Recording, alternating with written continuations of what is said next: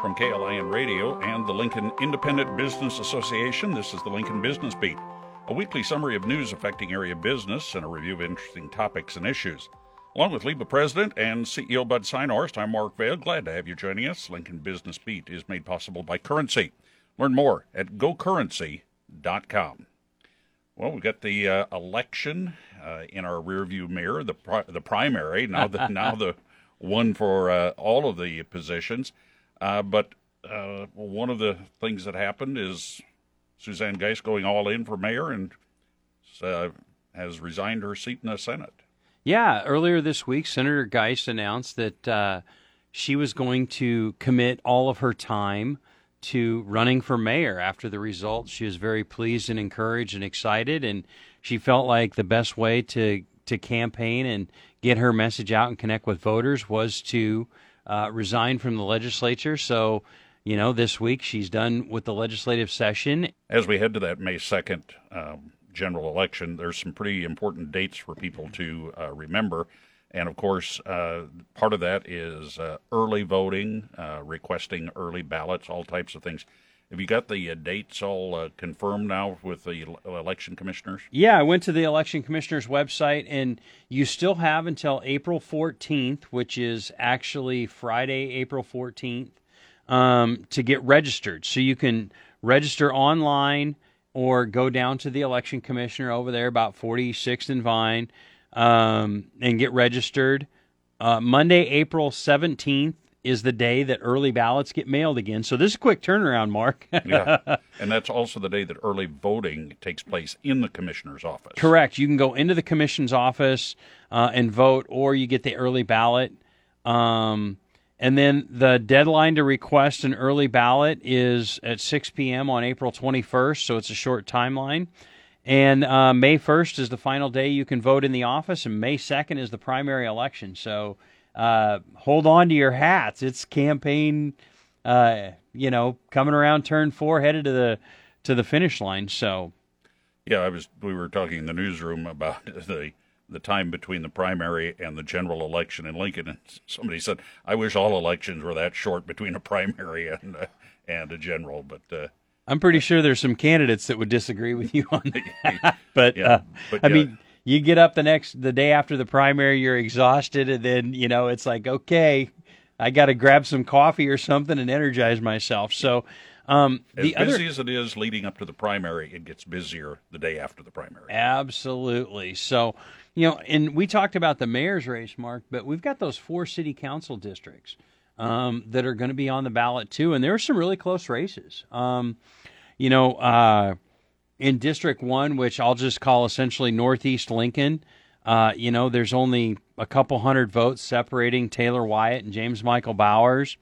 District Two had four candidates, and there was quite a separation between first and second place. But there was, you know, a little bit of separation between second and third, so we'll have to see how those votes from third and fourth place come in.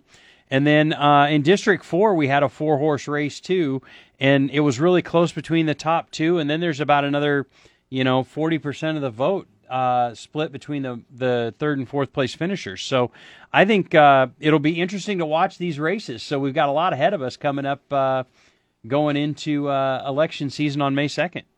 One other thing back to uh, early voting, uh, we did uh, find out that the election commissioner's office is going to be open some extended hours for a couple of days to allow for that voting. Correct. Uh, we have uh, on April 21st, their extended hours will be from 8 a.m. to 6 p.m. The 29th, it'll be 9 a.m. to 11 a.m., which is a Saturday. And then they'll be open from 7 a.m. to 6 p.m. the day before the election. We'll have uh, more on the election coming up here on future Lincoln Business Beat editions. Our deep dive, though, is next, and we're going to go deep with. Congressman Mike Flood is going to be in here with us today. I'm excited to have the congressman. Uh, a lot happening in Washington. He's got a pretty uh, great committee assignment, so we're looking forward to uh, talking to him about the issues in Washington. Do you need help finding reliable financing options for heavy machinery, trucks, or other equipment for your business? Currency is here to help. Now, Currency specializes in finding the most competitive financing options for construction equipment, farm machinery, trucks, trailers, other big ticket items as well. And whether you're replacing old machines or expanding your fleet, Currency makes it easy to get that financing. It's secure and free to use and gives you a single point of contact for the entire process. Visit gocurrency.com, fill out an application. Currency will automatically find a lender offering the best rates and terms. Currency is equipment financing made simple. Visit gocurrency.com and apply today. Offers may vary and arranged by Express Tech Financing LLC, doing business as currency, pursuant to CFL license 60 DBO 54873. Everybody in your crew identifies as either Big Mac Burger, McNuggets, or McCrispy Sandwich, but you're the filet fish Sandwich all day. That crispy fish, that savory tartar sauce, that melty cheese, that pillowy bun. Yeah, you get it every time. And if you love the filet of fish, right now you can catch two of the classics you love for just $6. Limited time only. Price and participation may vary. Cannot be combined with any other offer. Single item at regular price. Ba da ba ba ba. Back on Lincoln Business Beat, our deep dive today, Congressman Mike Flood in the studio. Welcome. Well, it's good to be here. Congressman, it's exciting to have you. Um, we've talked several times over the last what was been about a year. uh, it's been quite a year for you. Um, you went through the primary election last year, then you had your special election, then you had the general election. It was, and I, I, you win the special election, you get to go to Washington, and you still got a campaign. So it's kind of like these city elections where we have the four weeks in between. So. People in Lincoln are used to having elections like every month. It feels like you know it feels I'm like taking we- a few months off. feels like every month is election season in Lincoln. So Every um, month is campaign season. Amen. Uh, so I thought we'd talk first of all. Um, you know, now that we're in the new Congress, uh, which started in January, you got a pretty awesome uh, committee assignment. Tell us a little bit about your committee assignment with the Financial Services Committee. Well, thank you for that. I am very excited to be on the Financial Services Committee. I went and campaigned for that inside the House to all the steering committee members uh, through my entire time in Congress when I was there in 2022. and in January, I was named to. A lot of people hear Financial Services Committee and their eyes kind of gloss over because it's not like uh, House Armed Services. You know, Don Bacon's dealing with nuclear weapons. You know, Adrian is on a House Ways and Means Committee, so he's dealing with trade. Uh, little did we know, though, the uh, House Financial Services Committee is a very, very, very hop in place right now with the SVB bank collapse, the Signature Bank collapse. Uh, we worked over that weekend to make sure that uh, depositors were taken care of uh, with FDIC insurance proceeds, and then uh, we've been working since to make sure that the mid-tier level banks, you know, remain vibrant in America. Because if we lose those, we lose the diversity in our financial uh, services industry We'll become Europe, where they have a couple of big banks. The regulators can do what they want, and there's really no competition. So, uh, being a member of the Financial Services Committee is good for a lot of reasons. In Lincoln, the number one issue here that I hear about is affordable housing, and the Financial Services Committee uh, governs affordable housing through the H uh, through HUD, uh, HUD, and uh, it also deals with issues like student loans, Nelnet, very large presence here, insurance, very large presence. Uh, so there's a lot of different ways that committee touches uh, Nebraskans and especially folks right here in Lincoln. That's awesome, and it's great to have a member of our delegation who's involved in that committee and can can touch on those different issues. Um, and it's nice because I think your background, uh, you're you're a small business owner. Uh, we're sitting here in studio. It's kind of throwback for you because you uh, got your start here at Broadcast House, and then uh, you went on to uh, build a nice a nice business. And I think a business owner perspective really helps you when you're working on those things. So tell us kind of how that business, being a business owner and an entrepreneur that started. I think were, were you nine or ten when you opened your first radio station? Well, actually, I, I was in third grade when I opened my newspaper, the Green Lawn Times. And, and I could not compete with the Norfolk Daily News. They they had about twenty five thousand circulation. And I had about hundred and thirteen. Kent Warneke probably Yeah, they smoked me. beat you up a little bit. But I uh, I kept that going, and then I got into radio when I was 15 up in Norfolk, and then I did that in college. And then when I came to law school, I was actually here at Broadcast House. I was Jimmy Hoppa on Froggy 98. So I went to law school during the morning, and then I came over to that studio right over there, and uh, and I uh, had 13 in a row frog blocks. You know, I remember Jimmy Hoppa. Little did I know that someday I'd be actually interviewing him on a podcast. Well, it's So- nice to be here. Yeah. Uh, but anyway, um, so a lot going on in the Financial Services Yes. Committee. I mean, obviously, the big news today i or right now is all about the banks and all that kind of thing. What are some other things you see coming up with the Financial Services Committee that you think will be good for the folks of Lincoln? Well, one of the, you know, I was on the Nebraska Legislature's Banking, Commerce, and Insurance Committee for a total of four years out of the 10 that I served in Lincoln here.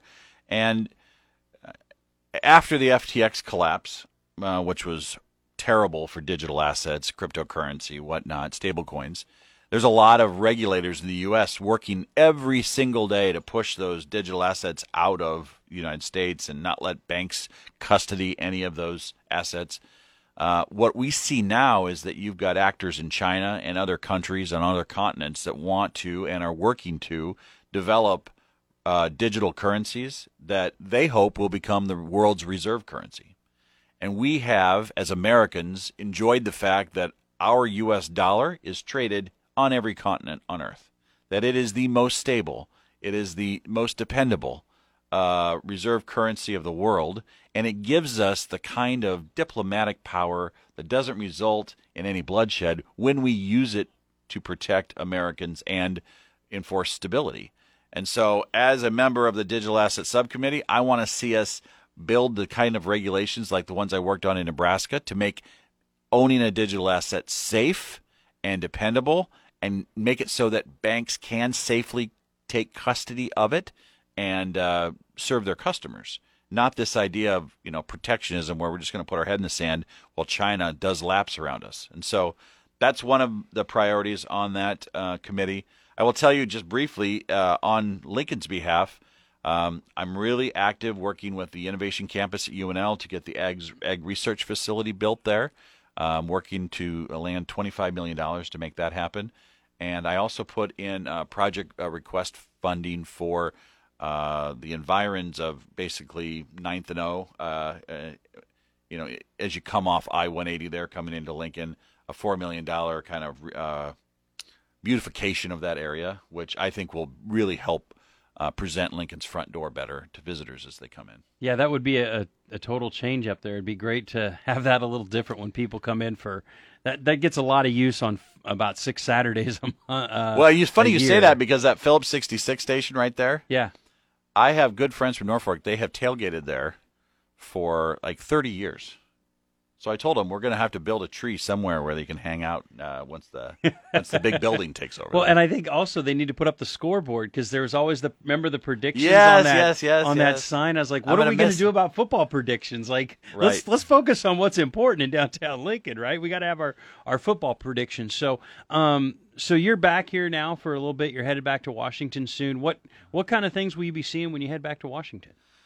Well, uh, you know, one of the top issues that we're going to be working on is, uh, you know, border enforcement. Uh, we have an open border right now. Uh, Steve Scalise, Kevin McCarthy, uh, we're, we're talking about uh, what steps we need to take with um the leadership of the Biden administration that's letting this happen, and you're going to see a continuing conversation about that.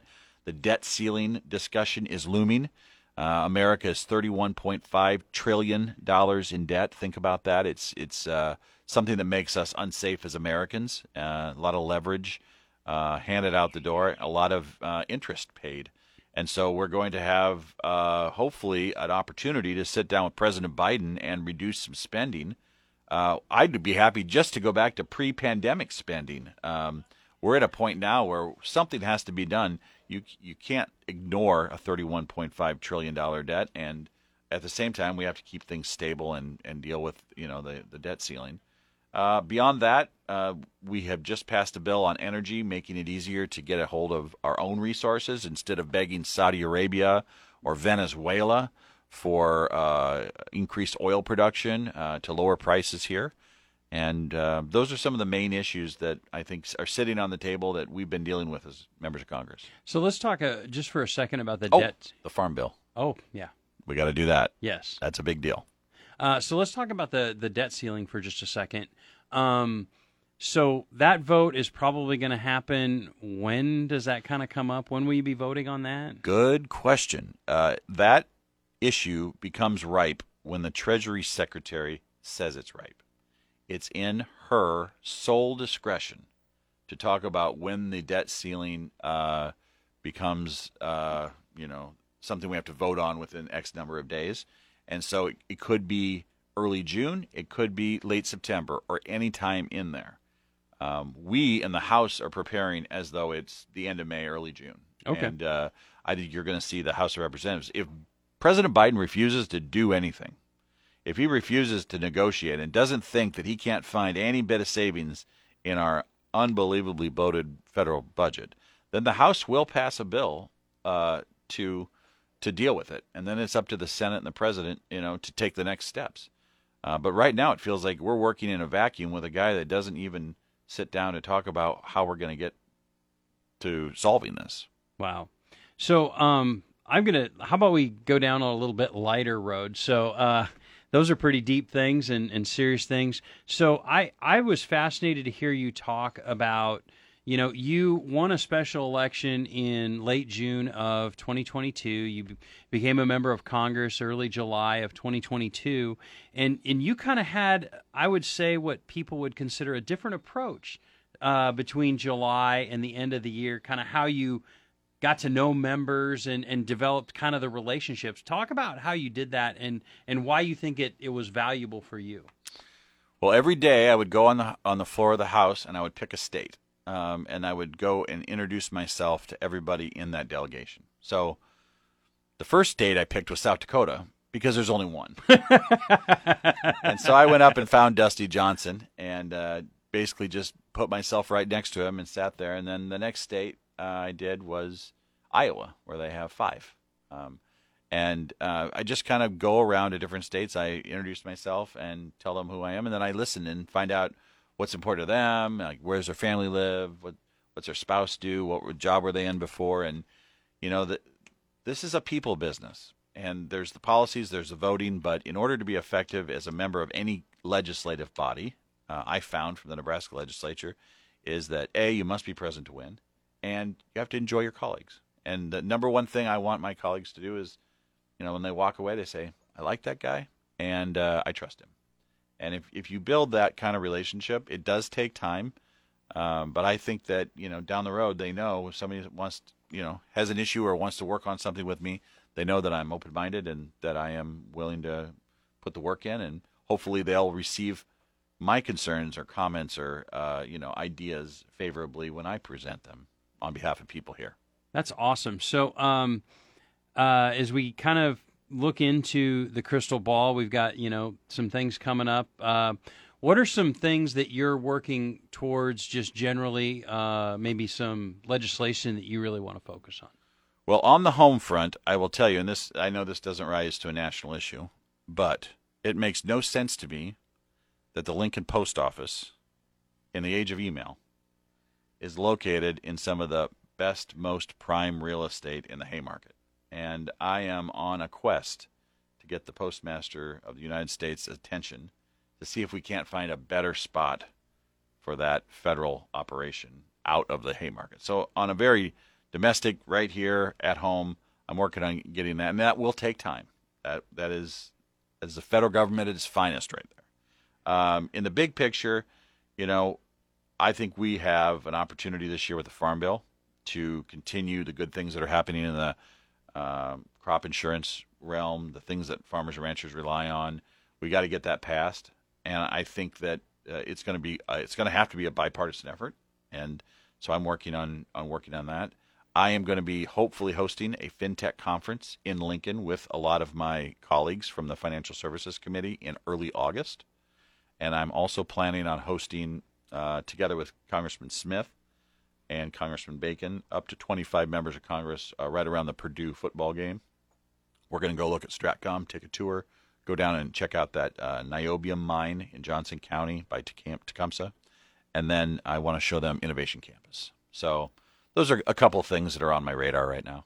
Well, that's awesome, and I appreciate your approach of bringing other members to Nebraska. I Yeah. mean, everybody calls Nebraska the flyover state and all of that, and so uh, thank you on behalf of the business community of Nebraska and of Lincoln for bringing those folks here and really uh, showing off Nebraska because I think we've got a lot of great things. So, and um, finally, I'm just going to close and I'm going to give you a compliment because people say really great things about you behind your back. Oh, good. Let's And I- get this taped because I can give you some tape of people that don't This will be recorded and out there on Okay, that on- World Wide Web thing the- until it disappears on the interwebs. yes. Um, but I hear so much from Nebraskans, and especially Lincolnites, that have come out to Washington, whether it's with their professional associations and they have their Hill visits or what have you, about how welcoming and accommodating you are to your constituents. And I think that's a really important thing